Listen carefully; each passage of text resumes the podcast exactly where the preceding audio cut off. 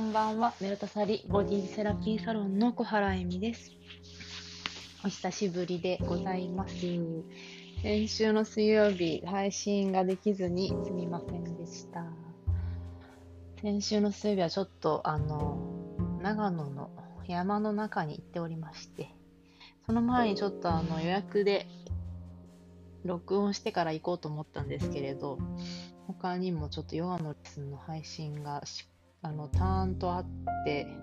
ギリギリまでやってたんですけど結局できず。すいません。本当すいません。なかなかあのあのねもう すみません。いつもなんかあのインスタグラムとかこのアンカーでのポッドキャストもお聞きくださり本当にありがとうございます。引き続き、あのまあ、楽しみながら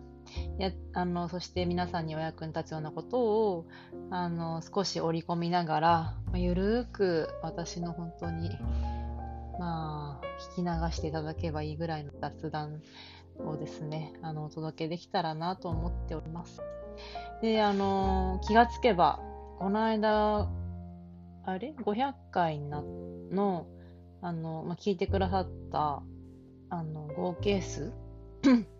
ごめんなさい。っていうのがあったんですけどその後に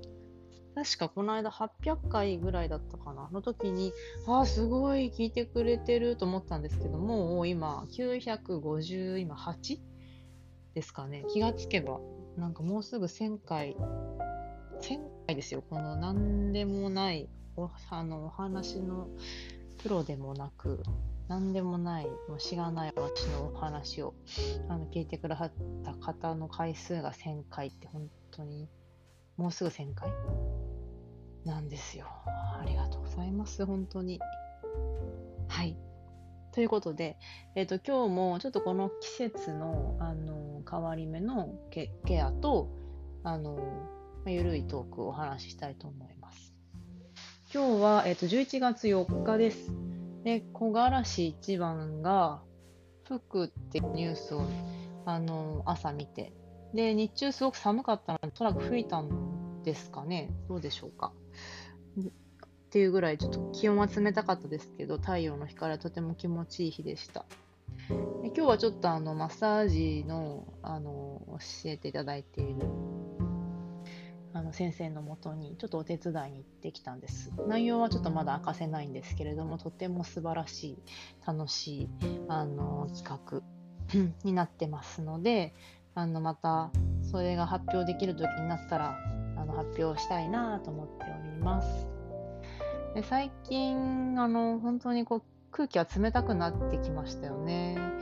で肌もいよいよ乾燥が始まりましたよね。私もすでにあの手が手の甲の親指の付け根？おそらくこれ多分手を洗った時にちゃんとここまで流れてないのかもしれないんですけどあの家事の合間とかも。トリートメント前はちゃんと綺麗に肘まで洗ってますが。あのなんですけれどなんかやっぱ乾燥し始めましたよねお肌は。顔もすごいなんかしわしわになってびっくりする。びっくりするときあります。ちなみに、あの、この時期の、まあ、セルフケアとして、まあ、やっぱり気になるのが、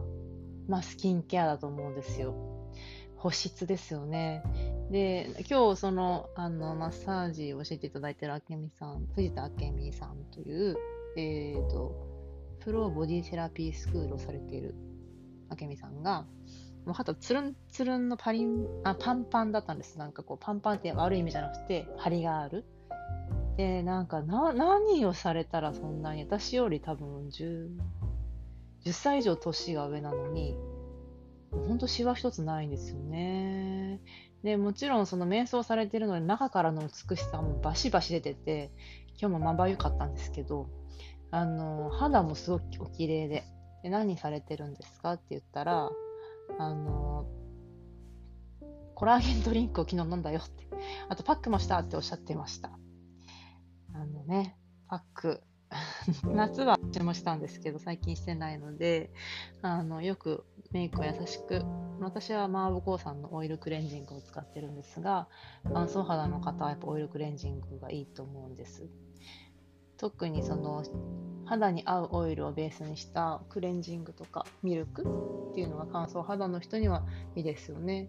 あのこの間なんかこのいとこがすごい敏感乾燥肌で肌が薄くて綺麗なのにビオレ U を使って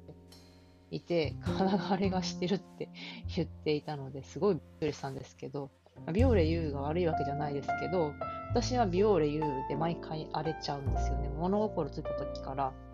あのあらゆる市販のドラッグストア系のものは全部ことごとく合わず肌荒れがすごくなっちゃうのであのすいません。あの基本的にその辺にある割とこうお手頃なコスメっていうのが合わないんですよ。アクセサリーとかもあの金属アレルギーあって18金とかしか合わないので 高くつく女とか言われてるんですけど 一言かに。あのそうなんです。高くつく女なんですよね。であの河川とかも肌が痒くなっちゃって痒くななんか赤く痒くなっちゃったりするのであの本当高くつくんですよね。自然素材ののものとかを買っているので。でもまあそれがあの、まあ、私には結果的にはあのとても肌を痛めずに済んでよかったしそのものを選ぶ時に、まあ、石油製品が合う人とか植物製品が合う人っていろいろ本当にまちまちです。植物性だけがいいとも限らないとは思うんですけれども私はその石油製品が合わないので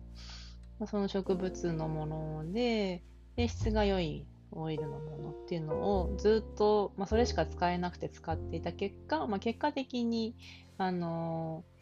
そういうものってななるべく自然に帰るようなもので使作られてるものが多いのでなんかフェアトレードだったりあのアニマルテスティングをしてないとか、まあ、その顔の見える関係でお付き合いさせてもらっているマーボコさんとかあの、まあ、先生者さん最近ちょっとあのなかなか入荷がないので難しいんですけどそういうあと生活の木さんとかの、まあ、ナチュラルなもので環境もそれほどあの、まあ、どうしてもゴミとかケースとかは出てはしまうんですけどあの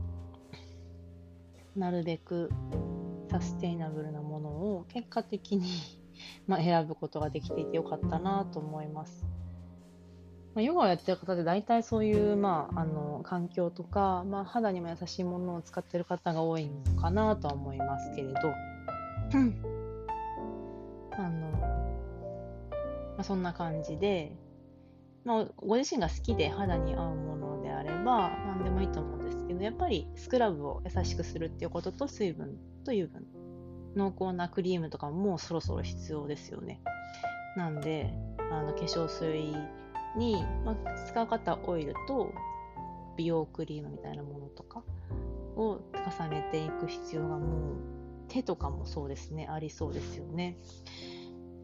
ちなみにそのハンドケアに関してもやっぱりその優しいスクラブを私は手を使って触れるので時々します。で、あの食器洗いはあのゴム手袋をします。でゴム手袋のを使う前にクリームを塗ってゴム手袋をして食器を洗うとそれだけでそのお湯の温かさで手があのしっとりクリームが染み込んですごくツルツルになります。で結構めんどくさくてザザザって洗っちゃう時ってありますよね。あると思うんですよ。でもそれって本当に私も時々やっちゃうんですけど、ささくれとかを作っちゃうので、まあ、はめやすい、あの、かわいいゴム手袋とかを買って、で肌に合う、まあ、ポンプ式とかがあったらいいなっていつも思うんですけど、最近ちょこちょこ出てますよね。あの、ハンドクリームを流しに置いておいて、洗い物の前にさっとクリームを塗ってから、あの、ゴム手袋をして食器洗いするとか、まあ、今やっぱり手を洗う機会が多いので手洗った後にその消毒アルコールとかやると余計すごい荒れちゃうんですよね。その皮脂を奪うので。なので、あの、まあ、ハンドクリームをすぐ塗るとか、あの、お顔もそうですね。手もあのやっていくといいんじゃないかなと思います。はい。ちなみにこの季節からはやっぱりこっくりとしたあの保湿のものが濃厚なものが良いですよね例えば蜜ろうとか例えばシアバターとかあのその辺のものをが入ってるものをあの使ってみるのもいいんじゃないかと思います私は今ちょっともう愛用しすぎて切れちゃったんですけど生活の木のシアバターの入浴剤があるんです。ラベンダーの香りが入ってて。それがもうすごい良くて、とっても気に入っています。で香りもいいので、あの安眠できるし、肌もあのしっとりして、もちろんその後、上がった後に保湿は必要なんですけど、かなりカサカサを抑えられますので、ぜひお試しください。はい。アイルベーダーケアとしてはもうここからはセサミオイルを塗りたくるあったかく温めたのを塗りたくるっていうのがあのありますねただアイルベーダーのケアをやったことない方とお話ししてると頭にお ごま油を塗るとか全身にごま油を塗るっていうアイルベーダーのケアって非常にハードルが高くてその後じゃあ何着ればいいのとか部屋寒いとかあのお風呂がべたつくのとかってやっぱなかなかその慣れないうちはできない掃除も大変でなかなかやらないっていうのは現状だと思うんですよね。なんでまあアイルベーダのサロンに行ってください。私のところはいつでもウェルカムですしやっぱりまあそういうのがあるからお店というものがありプロの人とはいるっていうことですよね。その手間暇とか掃除とかそのまあ技術だけではなくてそういうものも全部ひっくるめてのものかなとも思います。はい。まあ、ちなみにアイルベーダではセサミオイルをセルフケアでは使いますがサロンでは薬草数十種類のその南インドからのハーブを私が煮て酸化とか古くなったりしていないオイルをあのとってもとってもこれ日本で使っているの貴重なんですけどよく同業の方アイルベーダセラピストさんにも羨ましがられたりあのドクターにアイルベーダドクターにもどこでこれ手に入れてるのって 言われるんですけどあの、まあ、そのルートは、まあ、秘密なのですがあのそのオイルを私はご縁があって使うことができております。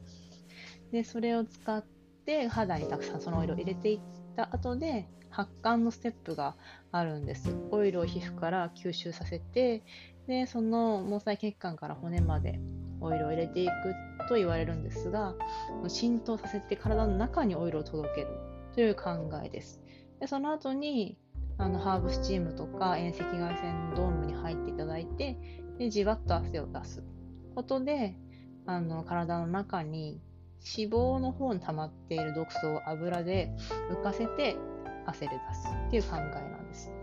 通常はその脂肪に入っている毒素っていうのは出せないと言われてるんですが、マイルベダではその辺のデトックス効果をなっている。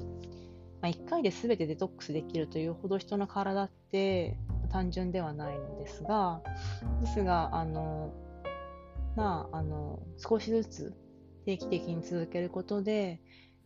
この時期は特にその寒くて乾燥してそわそわしてしまうようなあの状態をしっとり落ち着かせてリラックス体がほかほかなしっとりした心も落ち着いた状態にあのバランスさせていきやすくなります。マイルベーダーのトリートメントは痩せ型だったり肌があの乾燥しやすかったり冷え性さんな方、ちょっと髪の毛もドライスキンだなとか、あのちょっと体力ないなとか心配性だなっていうアイレベーダーの、まあ、体質があるんですけど、そういうタイプの人にとっても向きますね。はい。まあ、それもあのおすすめです。アイルベーダーのサロンが今私おすすめできるサロンがないんですよ。私のところが一番おすすめです。本当にあの薬草のオイルも惜しみなく、で参加してないオイルであり技術もアイルベーダーのリラクセーションだけでなくてあのしっかり筋肉も捉えていくのでとても効果が高いマッサージになってます。オイルの質だけでも技術だけでもなくて両方あのあるっていうのはかなり貴重なんじゃないかなとあの思いますね。はい。まあ、もしご予約の際は3日前までにあのご連絡ください。オイルを作りますのであの時間がちょっと必要になります。はい。まあ、あの思いっきりこう宣伝になりましたけれども、まあ、でも本当にあの大事なものだけを使って本当により良いものをお届けしようと私も日々技術も磨き続けてまだまだですがおりますのであのよかったらいらしてください。はい、今週の、えっと、お話ですね。まあ、最近のちょっとどう過ごしてるかっていうことをお話ししていこうかと思います。えっ、ー、と、先月でしたっけ？違いますね。今11月に入りましたので、先々月ですね。9月に、ちょっとあの、私、一旦仕事のペースを緩めました。というのは、ちょっと忙しい、忙しいというか、その自分で仕事を増やしすぎただけなんですけど、あの仕事を楽しすぎてやりすぎて、一回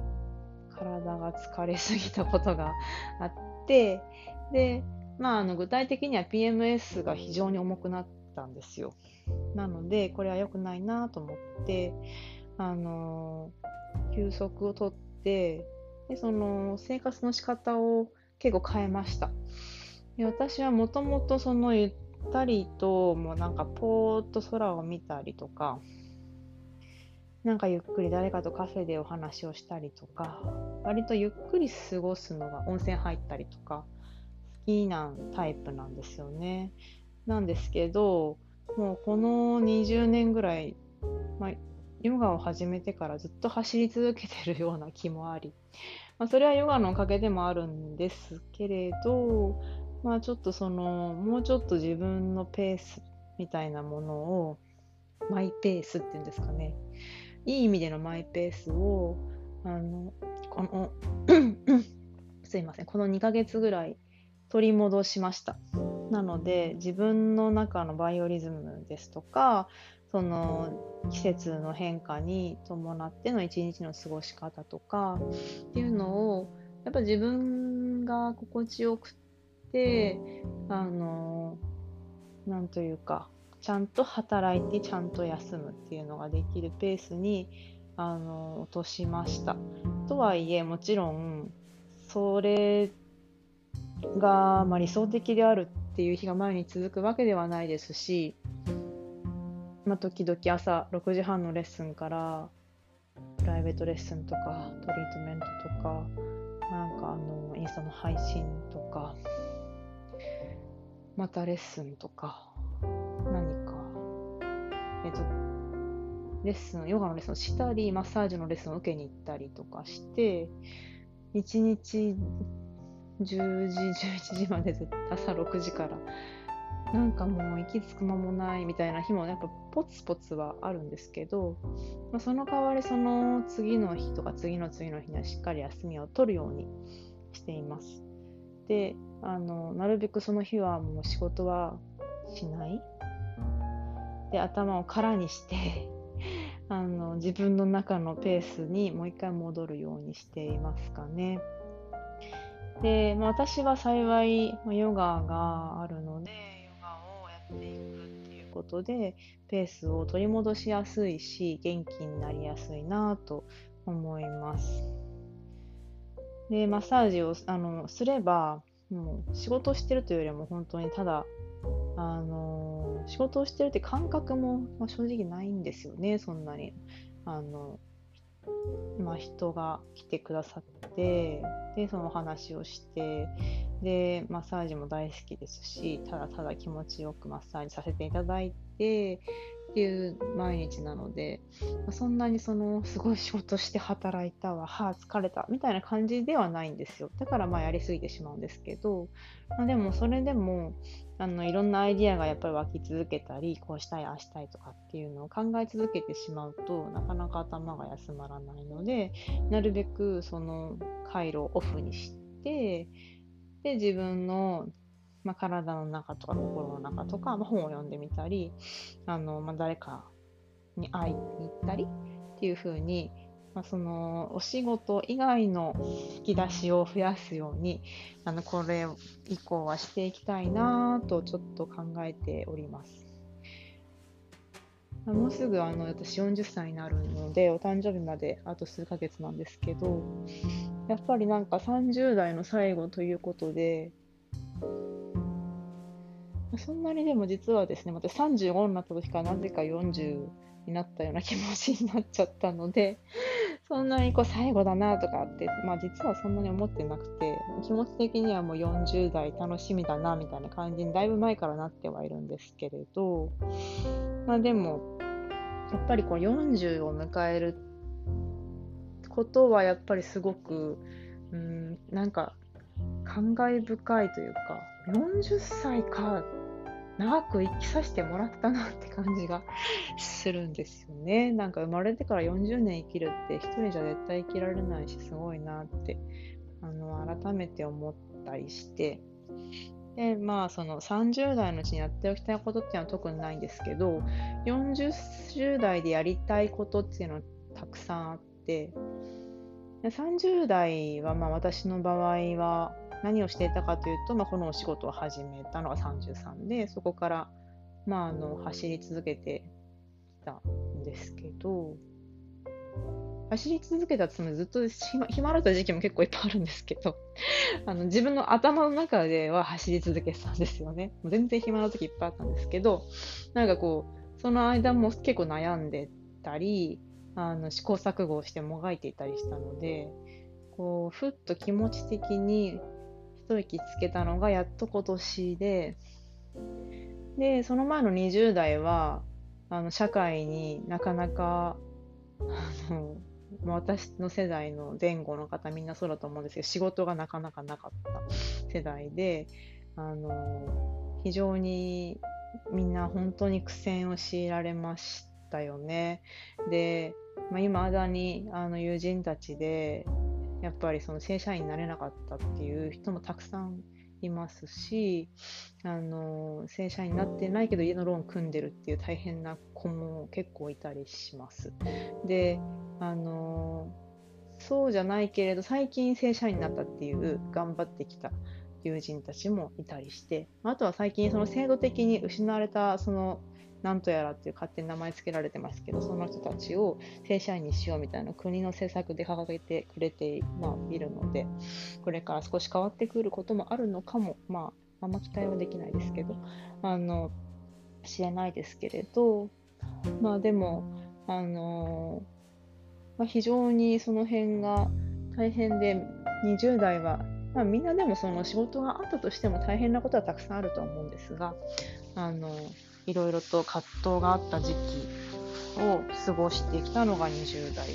でヨガにあったのが19歳だったのでこの20年はあの本当にヨガと共に生きた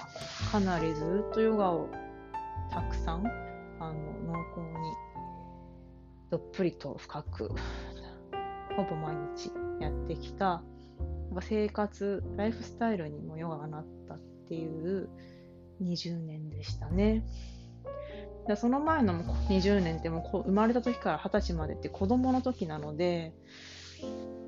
その時と今とって全然そのヨガ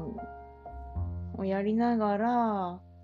その、なんていうんですかね、大人としての生き生き方を模索しているっていうのと、もうヨガがなくて、何の指針もなくて、私は母子家庭で家に母もほとんどいなくて一生懸命働いてくれていたのでなんかその教育の指針もあまりなく、ま、あの育ってきたのでなんかその20歳というか、まあ、19歳の前と後っていうのは本当に全然違うんですよね。なんというか考えることもその入ってきた情報量も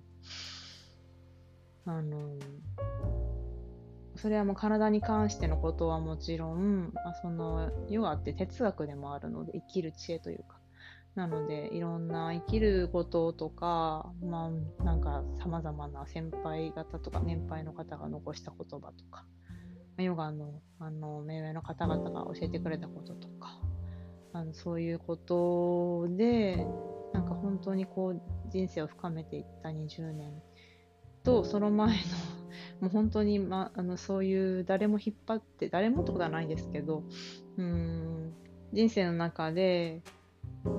やっぱりその母は非常に忙しそうに働いてたのでその辺のこうしつけというか教育をしてくれる人がいなかった。10年。というのがやっぱ結構本当に路頭に迷っていたんですよね。10歳から20歳の10年って。で子供の時の 10, 10年って非常に大きいのでその時から考えるとこの40歳になるにあたって着々とやっぱりこうもがきつつというか試行錯誤をしながらも成長してきていて今が一番なんかこう楽しいなと思うんですよね。なんかこのちょこちょこちっちゃくですけど一個ずつ一個ずつ丁寧に階段を登ってきたので二十歳とかには絶対戻りたくないんですよ。もうその努力が なる水の泡になってしまうのでタイムスリップとか全然したくなくて若い頃にも戻りたくなくてそれは若い時の方がなんかこう見た目も綺麗とか、ね、肌がプリプリとかおっぱいパインってなってたなとか そういうのはありますけどまあそんなことは小さなことなので自分の中でのなんかその、まあ、精神面の成長ですかねまだまだなんですけど、まあ、その初期段階があまりにちょっと私はこう未熟で苦しかったので今が一番楽しいなーってつくづく思っております。ということで、最近はそんな感じで、まあ、あのロスロスタイム？ロスタイムじゃないですよね。あのもうすぐ終わる30代を、あと一月ぐらいなんですけど、をなんかこう、迎えながら、なんかこう、40代、あれしたいな、これしたいなとか、楽しみだなっていうことにワクワクしたり、そのこのか体の感じ心の感じでこの年齢を迎えられるっていうのはいいなとか いい年の取り方してるなとかなんかそんなちょっと定点観測じゃないですけど自分のうんなんかあの観察をしているような時期をこの2ヶ月はちょっと、まあ、立ち止まってというか少しあの歩くスピードを緩めてあの考えたりしています。まあ、もちろん日々は、まあ、お仕事の日は忙しく過ぎ去っていきますし、まあ、仕事もプライベートもほぼ私線引きが今ないので、まあ、あのお仕事から出会った方とあのご飯行ったりすることもあればお仕事に来てくださった方とお仕事することもあるしあのー、いろいろなつながりが、まあ、自営業の方ってそういう方多いかなと思うんですけど、プライベートと仕事の境なくいいご縁がつながっていって、で、それが本当にありがたいなっていうことを自分で、なんというか、整理がついたようなところですかね。皆さんもここからいよいよもうあっという間に師走が来て2020年が終わっていきますよね。オリンピックイヤーって言われていたけど、オリンピックなかったなみたいな 感じですけれども、今年はどんな年でしたでしょうか。あの実りがそれぞれの方にたくさんあって、で、このま木枯らしが吹き出し寒い冬に少しペースを季節的には体は緩めていって冬眠みたいにあの少しスローダウンしてあったかくお家にこもったりするのも楽しくなってくる時期になりますのであのぜひ自分のペース体のペース物事を考えるペース何かあの物事を咀嚼して腑に落とすペースとか人それぞれ違うと思うので、まあ、なかなかその、まあ、日々忙しくて考える時間がないということも多いかと思うんですけれどもぜひ、まあ、ここからあと2ヶ月今年もあと少しですので、まあ、限りある今年を楽しみながら、まあ、ちょっと振り返ったりまだまだあと2ヶ月あるので今年中にやりたいことがあればそれもやっていったらいいんじゃないかななんて思います。いかがでしたでしょうか？あの、このゆるまる時間は毎週水曜ほぼほぼ毎週水曜日あのお届けしたいと思っています。でもし何かご質問とかあのおそらくこれ聞いてくださってるのはメルタサリという私のサロンのお客様がメインなんじゃないかなと思ってはいるんですけれどももしかして違う方もあの言ってくださったらとても嬉しいですがあのそういう何かサロンに来た時とか、あのサロンから帰ってしばらくしてあこういう時はどうしたらいいのかなとかなんか疑問とか質問あったらいついつでもあのご相談ください。でちょっとあの返信がねちょっと遅めになること最近多いんですけれどなかなかちょっと時間がまとまって取れない時があるのでただ取れる時は取れるようにちゃんとしているのであの3日4日以内にはちゃんとお返しできるようになってると思います。はい、お気軽にあの返信は遅いと思っていただいて あの1週間とかかかるわけではないのですぐに返信できるわけではないですけどなんか聞きたいことはもしもあればお気軽にご連絡いただけると嬉しいですしもしサロンに来ていないけれどあの最近ご無沙汰だけれどあの久々にほぐされたいなという方いらっしゃったらいつでもあの1回でも全然定期的じゃなくてもウェルカムですしあのありがたいので会いに来てであのマッサージもどんどん深まっていますのでお体が楽になれるように丁寧にトリートメントさせていただければと思いますのでぜひお気軽にあの前日9時まで予約可能ですのでご連絡ください。はい。ではまた来週。最後までお聴きくださり、ありがとうございました。おやすみなさい。